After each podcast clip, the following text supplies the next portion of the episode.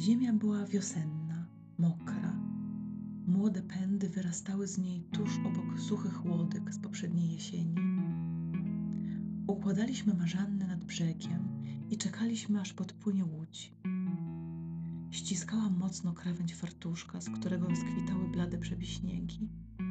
Zdarzyło się, że płakałam, kiedy przychodziła nasza kolej, żeby podać strojną pannę staremu rybakowi.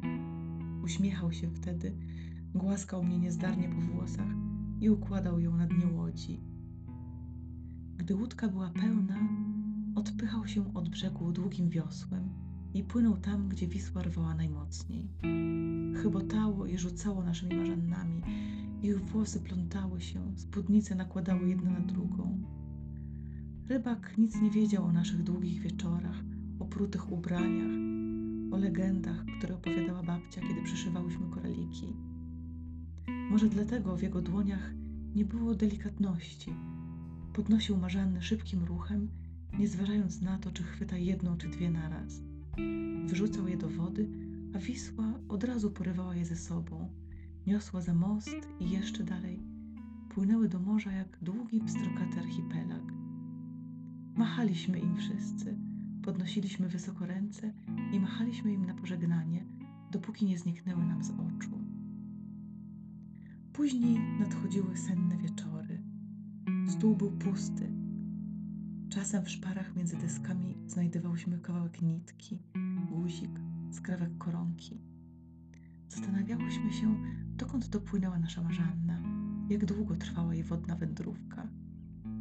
Leżałyśmy pod kołdrą przy uchylonym oknie i wyobrażałyśmy sobie nasze przyszłe podróże, podczas których natkniemy się na znajome spódnice, na wełniane włosy, które jeszcze przed chwilą owijałyśmy wokół palca.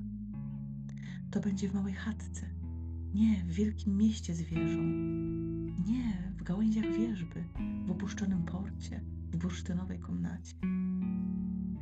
Marzanna nauczyła nas wiary w czas, który powraca w szerokich pętlach, który można przeżyć na nowo.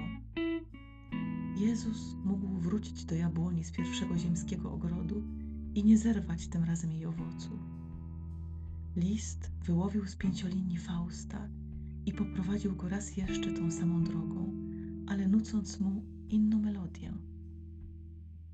Kiedyś znów spojrzę w Twoje oczy w innym ogrodzie nad inną filiżanką i na ich dnie, zamiast ciemnej otchłani, zobaczę klucz żurawi